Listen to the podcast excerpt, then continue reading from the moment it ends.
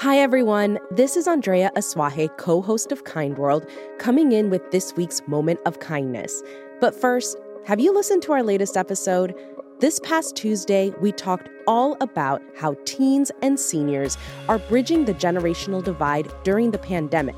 So be sure to subscribe to Kind World on your favorite podcast app so you don't miss any of our full length episodes or our bonus stories, like this one. Now, Here's Jesse Spellman in New York City with this week's Moment of Kindness. I lost my mom January 2019 suddenly, and it is the the hardest thing that um, I've ever dealt with, and hopefully ever have to deal with.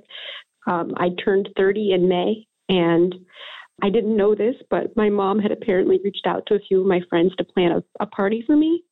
And so um, instead of my mom doing it, my friends planned this really elaborate surprise party.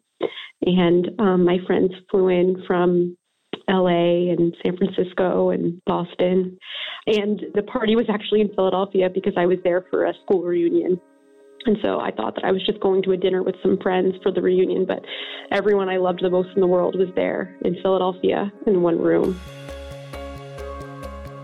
We spoke with Jesse this week and she told us that today, May 22nd, actually marks the one year anniversary of this story and the surprise party planned by her kind and supportive friends.